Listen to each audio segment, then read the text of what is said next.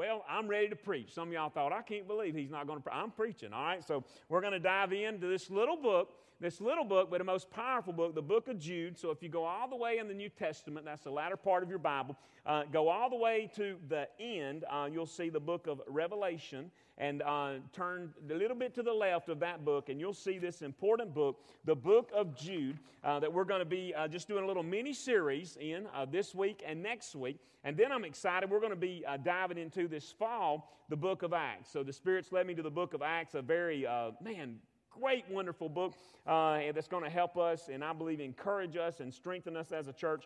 And so, but until then, the book of Jude is where we're going to be. And as we talk about getting the gospel to the ends of the earth, and like when we go into our adopted unreached people group uh, there, um, we, they, it's a whole different situation. Uh, Jim explained a little bit, and it's all about the gospel and our faith. We're trying to just get it over there and get it started. Here in America, we're having to contend for it and we're having to fight for it because we have had it and it's been here within the church and obviously there needs to be more of it here so that people can be reached but we have been blessed in that we have had the word and so Jude starts out this book, and he is wanting to talk about salvation. He's wanting this more to be a message of series to where he can kind of help people along with their salvation, their sanctification, that growing process in their salvation. But he can't even address that because of having to address that we've got to contend for the faith, we've got to fight for the faith. And so the takeaway today is we must contend earnestly we must contend earnestly for our faith and never allow it to become distorted. Now, what distorted means is pulled or twisted out of shape.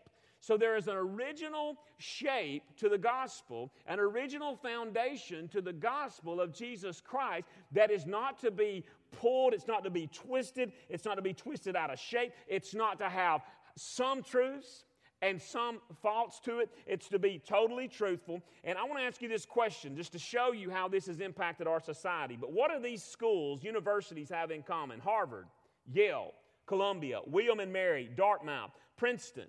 Well, you say they're all colleges, and you're right. They're all universities. Um, but what do they have in common? You say, well, they're Ivy League schools, and that would be true, most of them, but what do they have in common? What they have in common is they were all founded and built for the propagation of the gospel of the Lord Jesus Christ. Every one of them had a biblical foundation at one time.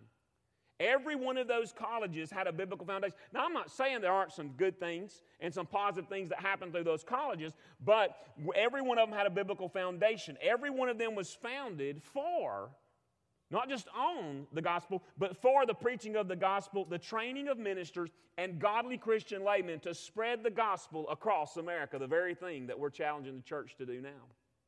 Every one of those schools. Now, this, the, the sad tragedy is not only have those colleges been led away from the original kingdom purpose, but so too have many once great denominations, uh, as well as many churches. It's what we call apostasy. Apostasy means a falling away from the faith, a turning away from the faith. And in this one little book, Jude, uh, he takes this one little book. It was written to exhort us to contend for our true faith and be warned of apostasy, that it too can have an impact on us. And the Bible warns us that there's going to be, in the latter days, a great turning away in the last days from true faith in Christ and Christ alone. So as we keep uh, this principle that we've continued to talk about uh, that's becoming part of our DNA, this principle of protecting what God ordained and leading others to do the same. You remember what that is? The two, only two institutions that God ordained. And our goal is to protect what God ordained and lead others to do the same. Those two institutions are the family and the faith family. The family and the church. And so that to, in order to do that, we've got to take serious the word of God. We've got to continually continually preach the gospel, anchor in the faith, and expose the enemy knowing that he's always worked to come against that he's always working to come against those two. So, when Satan attacks and he will, if you're being obedient and the church is being obedient, he will attack he will attack the church through persecution, but it does not work. Persecution against the church has never worked, it has only strengthened the church. And the church has flourished. When I look at our own church and the attacks of the enemy, when I look at our own church and, uh, and, and the hard times that we must go through, you've got to know that deep down, God is doing a deeper work, and God is uh, solidifying and God is strengthening believers to depend on Christ and Christ alone. In fact, it's been said the blood of the martyrs is the seed of the church. Now, when I grew up, and sometimes on Wednesdays in those awesome Wednesday services that we have in here, uh, we, we used to sing an old hymn when I was growing up called Love Grew Where the Blood Fell. Think about that. Love grew where the blood fell. The same is true for the church of Jesus. Churches grow where the blood falls. The gospel gets advanced where people are willing to be serious and get off their own life, their own agenda, to get the gospel to the ends of the earth and, and, and many have died a martyr's death. So we know Lucifer the liar, he doesn't let up easy. So what does he do? He follows the old saying if you can't beat them, what? And that's what he does. He comes subtly, he comes in to the church. He waits, he looks for opportunity, and he seizes the right moment where he can just twist a little bit the truth of the gospel the truth of God's Word. Now, now many here today would say, well, now, do we really have that problem, Pastor? See, because when we first hear about false teachers coming in among the church, it doesn't really pop out at us as a big, big problem in our church. However, when you take in our society and country the word Christian, and you begin to survey and poll, or you look at a survey, or Barna does a survey, or different people that do surveys, begin to survey somebody, on how Christians feel about certain things, here's what that survey will tell you it'll say, well, there are some Christians who just don't believe in a literal hell. There are some Christians who do not believe that homosexuality is a sin. Well, there are some Christians who do not believe that the Bible is the inspired, inerrant, infallible Word of God. Now, that's what you're going to find in a survey. But you're going to find there's these other Protestant, there's these other evangelical kind of crazy all, you know what I'm saying? For Jesus people. And they're just crazy enough to believe that the Bible is God breathed. They're just crazy enough to believe that homosexuality is a sin. And what God said about it in the Old Testament, what Paul said about it in Romans, the same carries over today, and it does with all sin. And they're just loving enough to believe that Christ died for all and that no matter what sin you're committing, they're all sins. There's a price that must be paid. Jesus paid that price on Calvary, and all can run to the cross of Jesus Christ and be cleansed and be saved and be in a right standing with God by confessing our sins and inviting Jesus in to be Lord and Savior of our life. There's just some crazy enough to believe that. But can I tell you something? The first group I explained that deny the inerrancy of Scripture that deny that homosexuality, adultery, and all are sins, they are not and they cannot be true Christians. Now, that's the truth. And so it has affected our society. When you look at those surveys and you find people who want to wear the title Christian, but yet they want to say they just don't believe in a literal hell. They don't believe in a literal heaven. I would go so far to believe they take that title Christian and they add to the Word of God with their own books, or they take away, or it's Jesus plus someone else, not Jesus plus nothing else. It's false teaching. And the enemy's led many astray because of it. So, Jude, a servant of God, look at verse 1 in the book of Jude. Here we see this title Jude, a servant of Jesus Christ. Notice he calls himself a servant of Jesus Christ and a brother of James, to those who are called beloved, to God the Father, and kept for Jesus Christ. He's strengthening the church, those who are in Christ. He's the author of this book. Jude and James were two of the four brothers of Jesus. Mark 6 3 talks about that. Notice that Jude, Jude never refers to himself as the brother of Jesus. You say, why does he refer? I mean, you'd think, all right, that he would refer to himself as the brother of Jesus because once he realized who Jesus was, just like his brother James, he couldn't get over how unworthy he was and how much that God loved him, and how much that he come to the realization that not only was Jesus the Son of God, Jesus was God. And in humility, he referred to him as a servant. Amen? as a servant of God. And that's what, that's what he says. He speaks of himself only as a servant of Jesus, who now was his master. And he humbly mentions his well known brother James. James, remember, become a leader of the Christian church in Jerusalem. And of course, under the inspiration of the Holy Spirit, he wrote the book of James.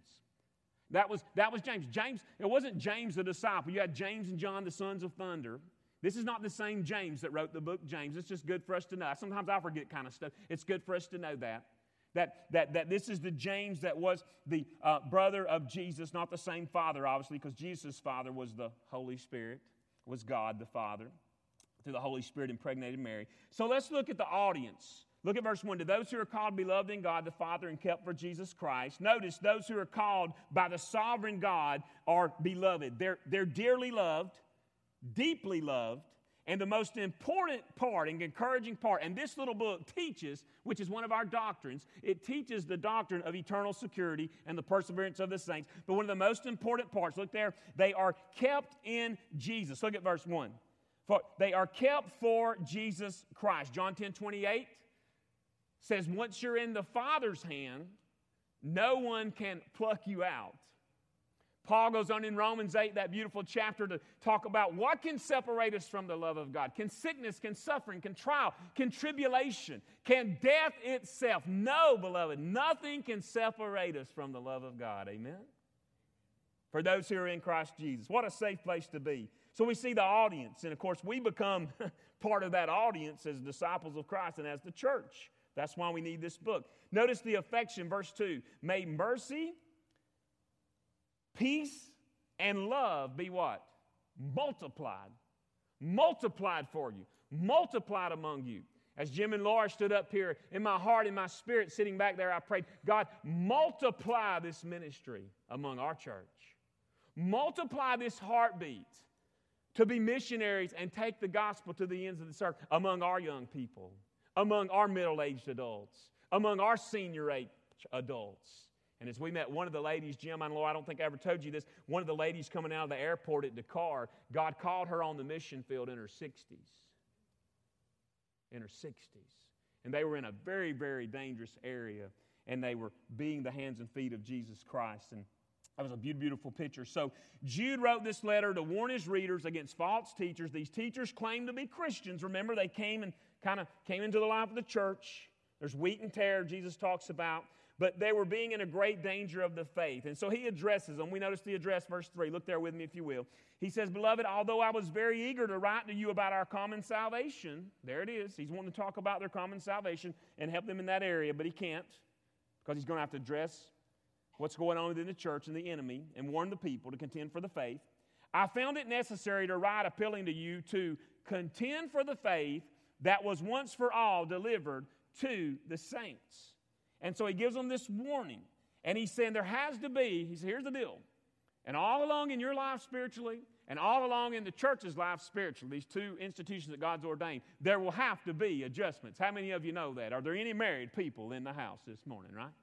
There have to be, thank you. There have to be, and glad to be. Right, we're glad to be married. But there have to be adjustments along the way and in the walk and in your spiritual life. It's the same is true for the church. And so here's an adjustment that he had to make, Jude had to make, even to change from what he was going to speak on. And so he makes this adjustment. He says, I found it necessary to write appealing to you to contend for the faith that was once for all delivered to the saints. And our takeaway is we must contend earnestly for our faith and never allow it to become distorted or twisted. And so he makes this adjustments. And then he deals, look at verse 4. He deals with the apostates, helping us see what's an apostate. For certain people have, what's that word? Crept. They've crept in unnoticed, wearing that Christian facade, that smiling face, wearing that friendly face. Where can I help? Where can I serve? They've crept in among you unnoticed, who long ago were designated for this condemnation ungodly people who pervert the grace of our God into sensuality and deny our Master and Lord, Jesus Christ. And so they uh, were, were, were very keening, very cunning. Who does that sound like that would, that would creep in and, and give false truths and, and give half truths and, and, and make something look so good and tempt you to partake of it? We know the enemy, Satan. And he's still at work and he's still doing that. And he says they've crept in. They've crept into, they're ungodly people. You may not even see it at first, but you'll see it when you go into their living room once you've been hooked. You may not even see it at first and think they've got a heart for God and where the true name of Christian, which was first come from the church at Antioch, we'll talk about in Acts, but that's not. They have an ulterior motive. They are being used of the enemy, and they will pervert the grace of God. And they were even going so far to do the things that Paul had to deal with in Corinthians to where there was like this, and this is what you've got to be careful about in any walk of life. That, that you've got to be real careful. We all are creatures and we have feelings and we have emotions and we should express those to God and, and our worship to God. But sometimes people ride on the high of their feelings. How, how, they feel or how they don't feel. I don't feel like somebody. And they walk in their mind and their feeling. We warned against that rather than walking in the Spirit and walking in Scripture. And so, if you get caught up into working in how you feel or how things look or living by your circumstances, you can miss the heartbeat of God. You can have somebody whisper something into your ear that you might think is with the Lord, but they're whispering something to pervert the grace of God, to bring harm against God's church, to, to get you to consider not being a covenant member and blowing with the wind when times get tough or hard decisions are made. And so there's this warning here. And they were even going so far that they were playing on their feelings to where it then began to lead to where they were bringing um, uh, uh, harm against their own body. Which, as believers, we know our body's a temple of God, but then they were merging it together with let's just, as America says, let's just do what feels good. Let's just do what feels good. And so they were even letting the enemy work through the, the, the sexual. Here's the deal he was actually working through these deceivers to get into the minds of the other people to where they began to connect emotionally, where all affairs start. They begin to walk away from the truth that young people, when you sleep before you're married to the person God wants you to marry and you're a believer, you're taking Christ into that bed. Married people, when you sleep with someone who's not your spouse, you're taking Jesus Christ into that bed. You're, you're, you're saying you're going to participate in this whether you want to or not. You say, I don't say, no, you did it by doing it. And that's how serious it should be. But people who walk away from the word and people who do not, they're not being reminded of the truth and the whole gospel's not being declared, well, guess what's one of the strongest feelings to lure somebody in and get them to drift from God? Sensuality, sexual thoughts, lust. As a man thinketh in his heart, so is he. We've talked about that. It means all men in this room are guilty. And so we've got to be very careful to stay in the Word, to not cross the lines and experience the fullness of the consequences as David did, as we talked about um, as Joseph Burkett so wonderfully led our class this morning and talked about. So, the greatest danger, want you think about this.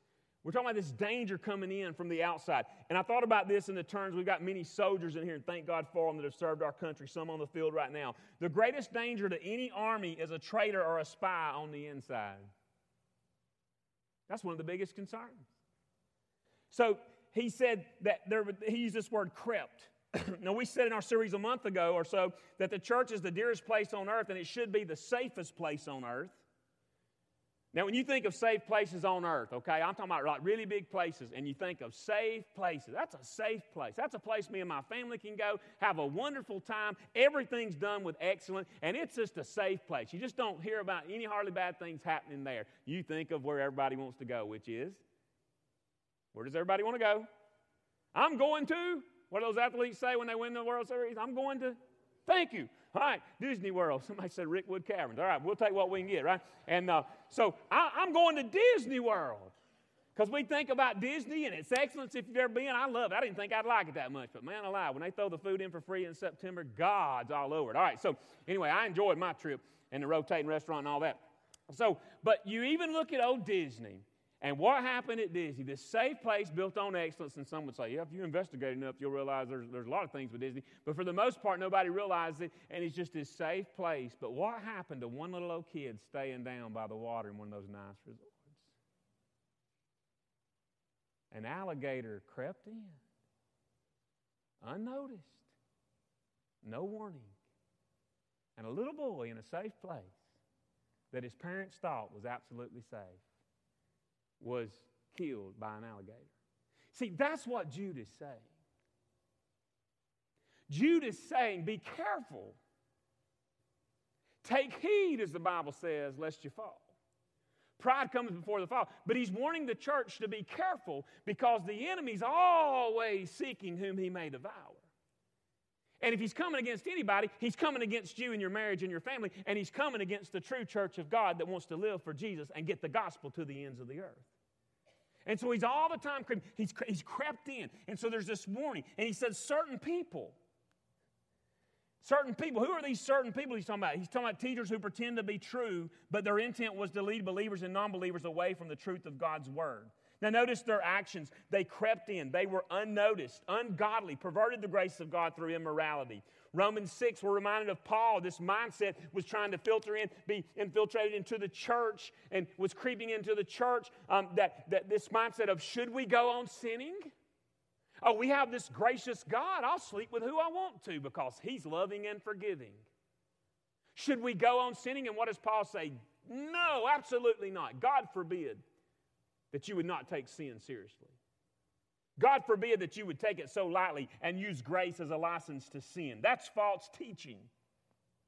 So he said, certainly not. So Jude wants to read his, warn his readers and wants his readers to know that this faith, once delivered all for all for the saints, is worth fighting for, it's worth contending for, it's worth defending, and it warns us that it will be, he warns us that it will be under attack within the church. And every believer, every believer is responsible to contend for the faith.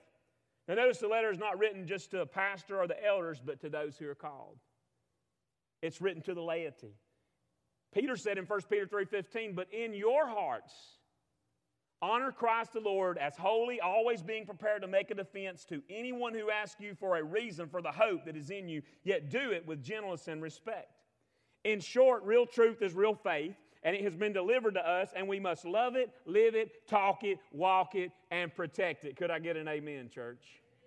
Amen. That's the gospel. So Jesus warns us to be aware of false teachers and prophets in the Sermon on the Mount. Paul warns us they will come. Peter tells us they will come. James warns us, and Jude says they're here. And John warns us not to believe every spirit, but to test the Spirit and then show us the great impact on the seven churches in the book of Revelation, where only two are still found faithful when John is on the Isle of Patmos. So the battle for the faith is real and real tough because the other five were not on guard. They were not found to be commended, they were not faithful. And so, God, please don't miss my heart on this because you'll always know my heart about numbers, and numbers represent people. But God is first and foremost serious about building a real church and an authoritative church built on the gospel before He is building a broad church that does not heed and does not live by the blessed truth of the whole counsel of God's Word. That's the heartbeat of God.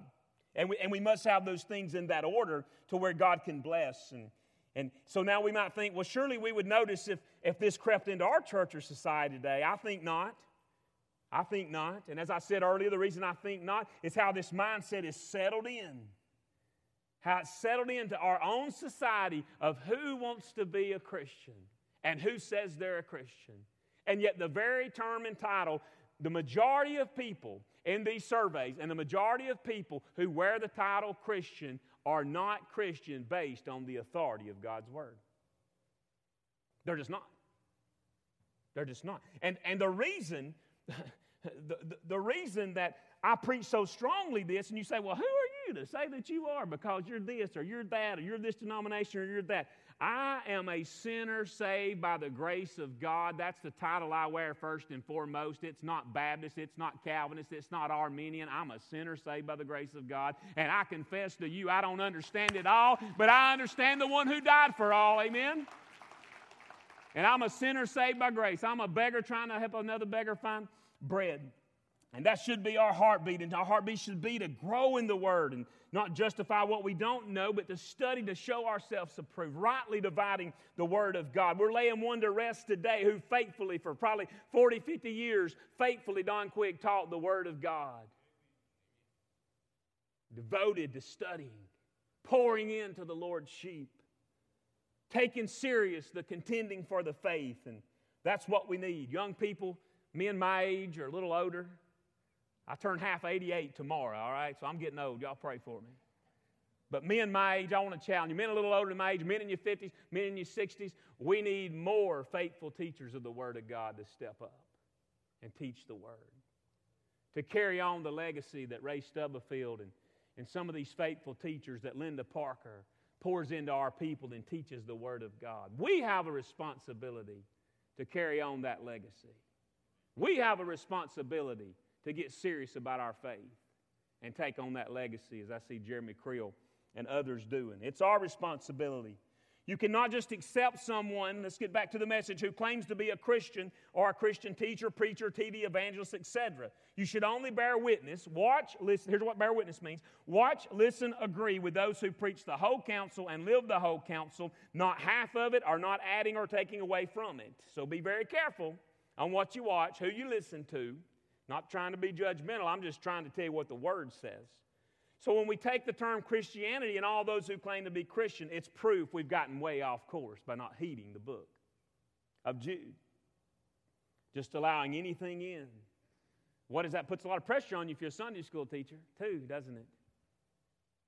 Because you've been placed in a place of authority, and don't think for a minute that the enemy won't send somebody in to bring harm against that class and to bring harm against church and to pipe their two cents in. And you better make sure it lines up with the Word of God and the spirit that's in that person is not to bring about harm within the Lord's church.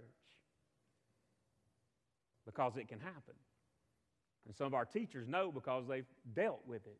And that spirit that, that comes against. And, and, and, and it's important that we do that to stay with our foundation, to protect what God ordained to lead others to do the same. Uh, this song came to my mind as I was preparing this sermon uh, uh, several months ago. God give us Christian homes. How many of you remember that song? God give us Christian homes. If you all remember that, listen to this song.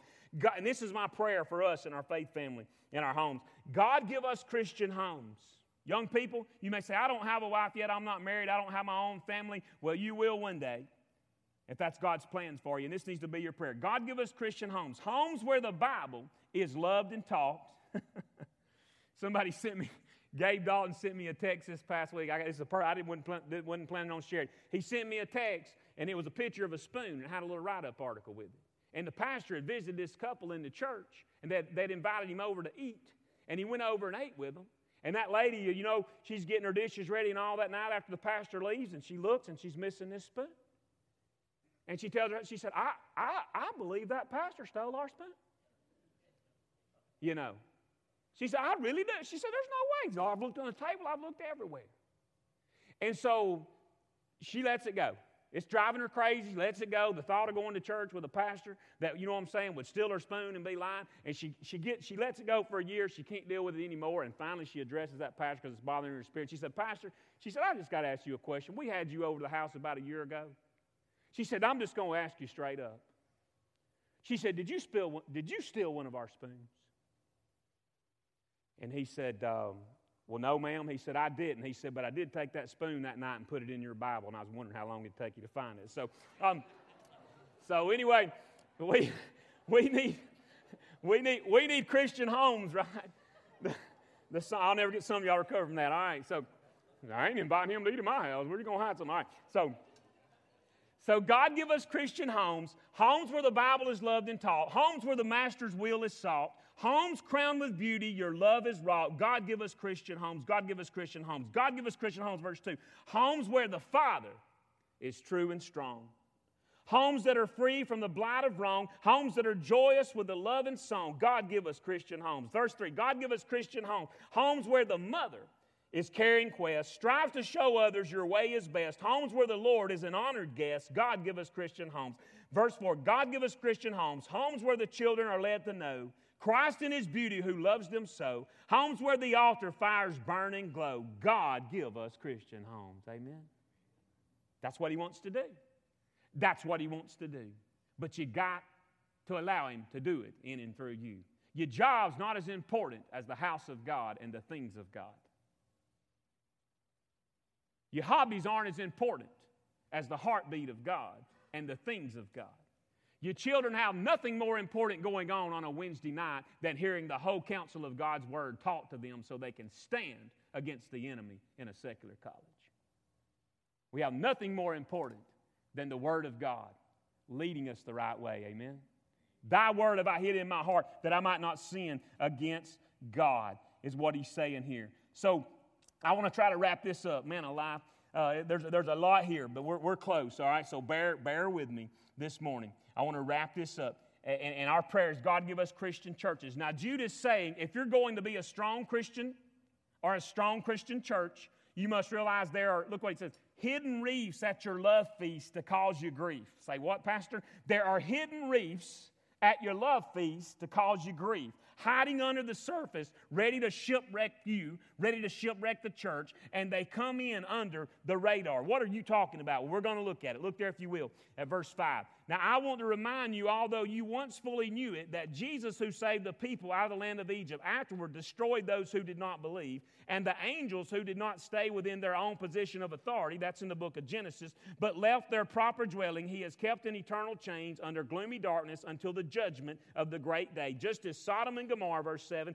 and the surrounding cities, which likewise indulged in sexual immorality and pursued unnatural desires, served as an example by undergoing a punishment of eternal fire. And I speak prophetically, not foretelling, but forthtelling the word of God. America will go through the same thing if we continue down the path we're continuing in sexual sin. We will face it. But, church, be strengthened, be strong, be walking in the power and, and, the, and, and the presence of the Holy Spirit. And so in verse 5, in, in verse 5 through 6, he's warning us about false teachers. He's warning us really about anybody who would come in and come and try to come against our marriage. Beware. He's warning us who would try to come in and be against God's church. And so he does a wide sweep and calls them out. That's what I just read. And I'm going to give it to you. Nation of Israel, verse 5, delivered by God out of Egyptian bondage, yet the majority wandered approximately for 40 years, doubting, disbelieving, dedicated to false deities, and dying as apostates. They missed God. And God gave them every warning. God opened up the heavens and fed them. That wasn't good enough. And they just sat around singing kumbaya and complaining while the rest of the people around them was dying and going to hell. And God said, I'm going to lead you to be light to a dark nations, to dark nations. Verse 6 apostasy of falling angels possessing men and having sexual relationships with human women. What did you say, Pastor? I said what Genesis says. There was an apostasy of fallen angels that came down and possessed men, and then they had sexual relationships with human women, and God never intended that to happen and never intended it to mix. Sodom and Gomorrah, verse 7, sexual immorality was rampant. Both heterosexual and homosexual sins were being committed. By the way, there, there is help if you're struggling or dominated by either one of these sins of immorality. God is gracious and will forgive both like He will all sin. I pray to God our church is full on Sundays with people who are living that lifestyle, coming to know there's a God who loves them, and by the grace of God, there go I, but God will clean you up of that sin or any sin. Amen? That's the heartbeat of the church. Verse 8 These apostates that Jude referred to have no respect for their body, being the temple of the Holy Spirit, and they are blatantly arrogant and disrespectful, leading others to do the same. Verse 9 here, Jude mentions the devil himself. In verse 9, he gets down in there in verse 9. Look at verse 8 first. Yet in like manner, these people also, relying on their dreams, defile the flesh, reject authority, and blaspheme the glorious ones. But when the archangel Michael contended with the devil, was disputing about the body of Moses, he did not presume to pronounce a blasphemous judgment, but said, The Lord rebuke you. What's so important about that? What's so important about that is, dear believer, living the Christian life and trying to live as a disciple is you are no match for the devil himself, but by the blood of Jesus Christ, the name of Jesus Christ, Satan has to flee when you rebuke him. He has to flee off of you. He has to flee from the church when we take serious the authority that we walk in and do it in the same spirit that Christ Himself would do it in, the power of the Holy Spirit. And so Jude mentions the devil himself. Michael was the chief angel of God, and we learn a very big, powerful lesson. You better make sure when you go to put the devil in his place or tell somebody what you told the devil that you don't think that you did that in anything that you bring to the table but you did it only in the power and the blood of Jesus Christ. And then verse 10 these apostates arrogantly and ignorantly reveal that they have neglected truth, they are spiritually blinded, and their father is the devil. He addresses them. Look at verse 10. But these people blaspheme, all that they do um, not understand, and they are destroyed by all that they, like unreasoning animals, understand instinctively. And then verse 11, he says, Woe to them! For they walked in the way of Cain and abandoned themselves for the sake of gain to Balaam's error and perished in Korah's rebellion. Now look at verse 12. Here's where I get that hidden reefs. They are hidden reefs at your love feast. and I said to cause you grief. But the scripture says they're hidden reefs at your love feast as they feast with you without fear, shepherds feeding themselves, waterless clouds, swept along by the winds fruitless trees in late autumn, twice dead, uprooted, wild waves of the sea, casting up the foam of their own shame, wandering stars for whom the gloom of utter darkness has been reserved forever. Here's what he's saying Cain, Balaam, and Korah, open, blatant rebellion against God and his people. Cain was jealous, remember that? He had a half hearted offering, like many people, the majority of people's offering today. He was jealous of his brother Abel and his fullness of his offering, and so he murdered him out of jealousy. Balaam was motivated by greed and devised a plan with Balak, the king of Moab, to entice Israel into a compromising situation with idolatry and immorality, which in result brought the judgment of God upon Israel. And Korah, he addressed Korah. He, along with 250 other Jewish leaders, would not submit to the leadership God appointed through Moses and Aaron. They were unwilling to submit, Hebrews 13, 17, to their leadership. Verse 12, verse 13, hidden reefs at your feast to cause you grief. This is shepherds feeding themselves. They're self serving, they're self promoting. Uh, they're, they're, clouds with water uh, uh, that, that, that, are without water. That, here's what they do they bring people hope for rain, but then they can't deliver on it.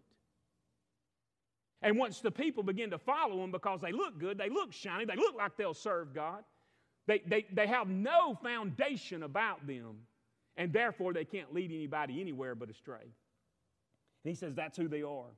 That's, I've seen it, I've seen it in the church. Fruitless trees in late autumn, promising fruit but producing famine.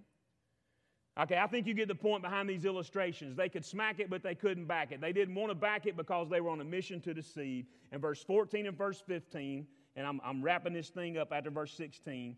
What, here's what we see. It was also about these that Enoch, the seventh from Adam, prophesied, saying, Behold, the Lord comes with ten thousands of his holy ones to execute judgment on all and to convict all the ungodly of all their deeds of the ungodliness that have committed in such an ungodly way, and all of the harsh things that ungodly sinners have spoken against him. These, these grumblers, malcontents, following their own sinful desires, they are loud-mouthed boasters showing favoritism to gain advantage. He calls them out, verse 14 and 15. Judgment is certain and unavoidable for apostates. Verse 16, they are not deceiving God. He knows them for who they are. Now, as you bow your head and you close your eyes, and the band moves in place this morning, um, maybe you're here today and you want to respond to the true saving faith of Jesus Christ. You want to respond to and make sure that you're not just kind of uh, have yoked yourself in with the non believers who want to wear this term or this title Christian, but yet you yourself know that you've never fully surrendered your life to Christ. You've never, you may be like I believe the majority of people who wear the term Christian in this country. I'm convinced the majority are just wearing the term. In fact, there's way too many, and we've said this before, but it's just a truth. There's way too many that are American Christians and not Christian Americans. They've been graced, allowed to be a part of the most blessed country. That our committed soldiers have fought and laid their blood on the line, or been willing to lay their blood on the line, if that's what it called for. To fight for our freedom and to have a country that God's blessed and, blessed and graced from spiritual forefathers. But yet, we have people who are riding on being a member of this country. And that means a little more to them than being a member of God's kingdom.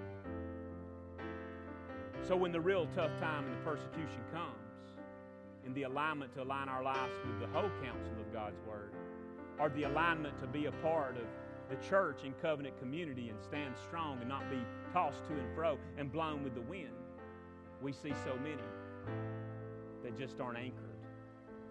They aren't anchored. They can talk the jargon. Oh, they, they won't even sometimes wear the title Christian, but they don't want to walk in the light as He is in the light, as the Bible tells us. So you may need Jesus today. You say, How hard is it? Oh, it was the hard part's been done. He did it at the cross.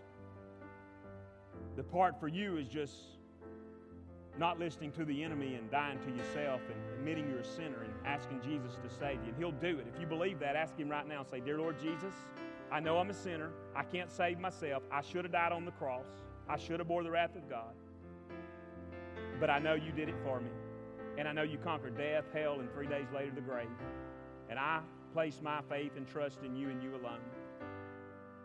And I want to live for you the rest of the days of my life. In Jesus' name I pray. Amen. If you prayed that, you'll have to share it with somebody. It wouldn't embarrass you, but put it on that Connect card. Share it with me today after the service. I'll be down here to the left. This altar's open even now as I speak. It's always open. If you need to use it to come to Christ. How about it, believer? Are you being true to Scripture by reading, memorizing, meditating, and living it out? Or has it just become a dry book that a spoon could set in and you never find it? Has it just become something on a shelf to collect dust? I want us to be in sensitive to praying and supporting Bible teachers and preachers that declare the whole counsel of God without compromise and pray for them as they take a stand. I want us to be a witness of the gospel and train up others to become faithful followers of God's word. That's what God wants for us. If you're here today and you say, Pastor, I know I've heard the word of God, and I believe it, I receive it, and I want to live it for God's glory with the help of the Holy Spirit. Would you just lift your hand all over this building? If that's your heartbeat as a believer, you say, I believe it, I receive it, and I want to live it. Come on, lift your hands up. Lift your hands up if that's your heartbeat. Amen. Amen. Thank you, church. I want to pray for God's strength over you and over all of us. Father, in Jesus' name, thank you that we're not meeting alone. Thank you that we know the difference in a building and a body. Lord, I thank you for your blessed body that was beaten and bruised, Lord Jesus, so that we wouldn't have to be, so that we could understand grace, God riches at Christ's expense. God, I thank you for this body, Lord. I thank you for, God, uh, the elders who are men after your own hearts, men of God, Lord, who take serious the role, God, of shepherding, Lord. And, and I thank you for our deacons, God, who take serious the role, God, of, of being, Lord, leading servants among us, God. I thank you for our, our Sunday school, our small group teachers, God, who, who devote, Lord, God, and, and discipline themselves, Lord, and to, to, to, to exhaust your word and to teach, God, faithfully, Sunday after Sunday, God and, and, and, and Wednesday after Wednesday, Tuesday, Thursday, Monday, Friday, God, whenever it is, Father, for your glory. And I thank you that salvation, God, comes to all of those, Father, who will respond and receive, Lord. We stand now all over this building, God. We worship you and we praise you, Father, in this time. In Jesus' name, amen. Can we give God glory and just stand? Just stand for a moment, amen? Just stand for a moment. And I'm, I'm going to do something, all right? Here's how we're going to conclude the whole service. The whole service. It's been about faithfully teaching the Word of God. If you teach a Sunday school, a small group, a class, I don't care what it is. I want you just to come down here around this altar real quick. I just want you to come down around this altar and we're going to lift up a prayer over you and to you. I, I want you, laity, I want you, church, uh, to see who it is that faithfully, faithfully prepares, honored to do it, honored to do it, to teach the Word of God. I want you to pray over I want you to love them. I want you to thank them. And then I want something else. I want some of you to become them. God wants some of you to become them. And He's already prepared you and gifted you to do that and to give you that opportunity. And so, Pastor Henry's our engaged coach, our engaged pastor. Uh, I'm going to ask him to come up and just conclude our time praying over us as small groups. He too knows what it's like to, to lead small groups. And so if you ever, if God moves your heart, and He will if you'll listen, and God moves your heart to say, I need to do more, I need, I need to become a teacher of God's Word. I, I, need, I need to open my home where others can be taught the Word of God. I just wish somebody in here would hear the heart of God on teaching college age students. I just wish somebody in here would get in tune with the heart of God to teach young married adults who have no children. Young married adults who just have children all of a sudden in their life. I just pray that God would stir the heart of His people to take what God has given you and to pour it in to my generation, younger generations, and to pour it out. Amen? That's my prayer. Pastor Henry, you close us out. Teachers, God bless every one of you. Love you. Keep teaching the whole counsel and contending for the faith. Let's pray. Father God, we thank you for the finished work of Jesus. We thank you for the hope that is found in Him, God, and the, and the calling that you have placed on our lives to go and tell. Father, we thank you for raising up these faithful leaders, these faithful teachers that would lead and declare your word, God, to your people and God, to those that they encounter.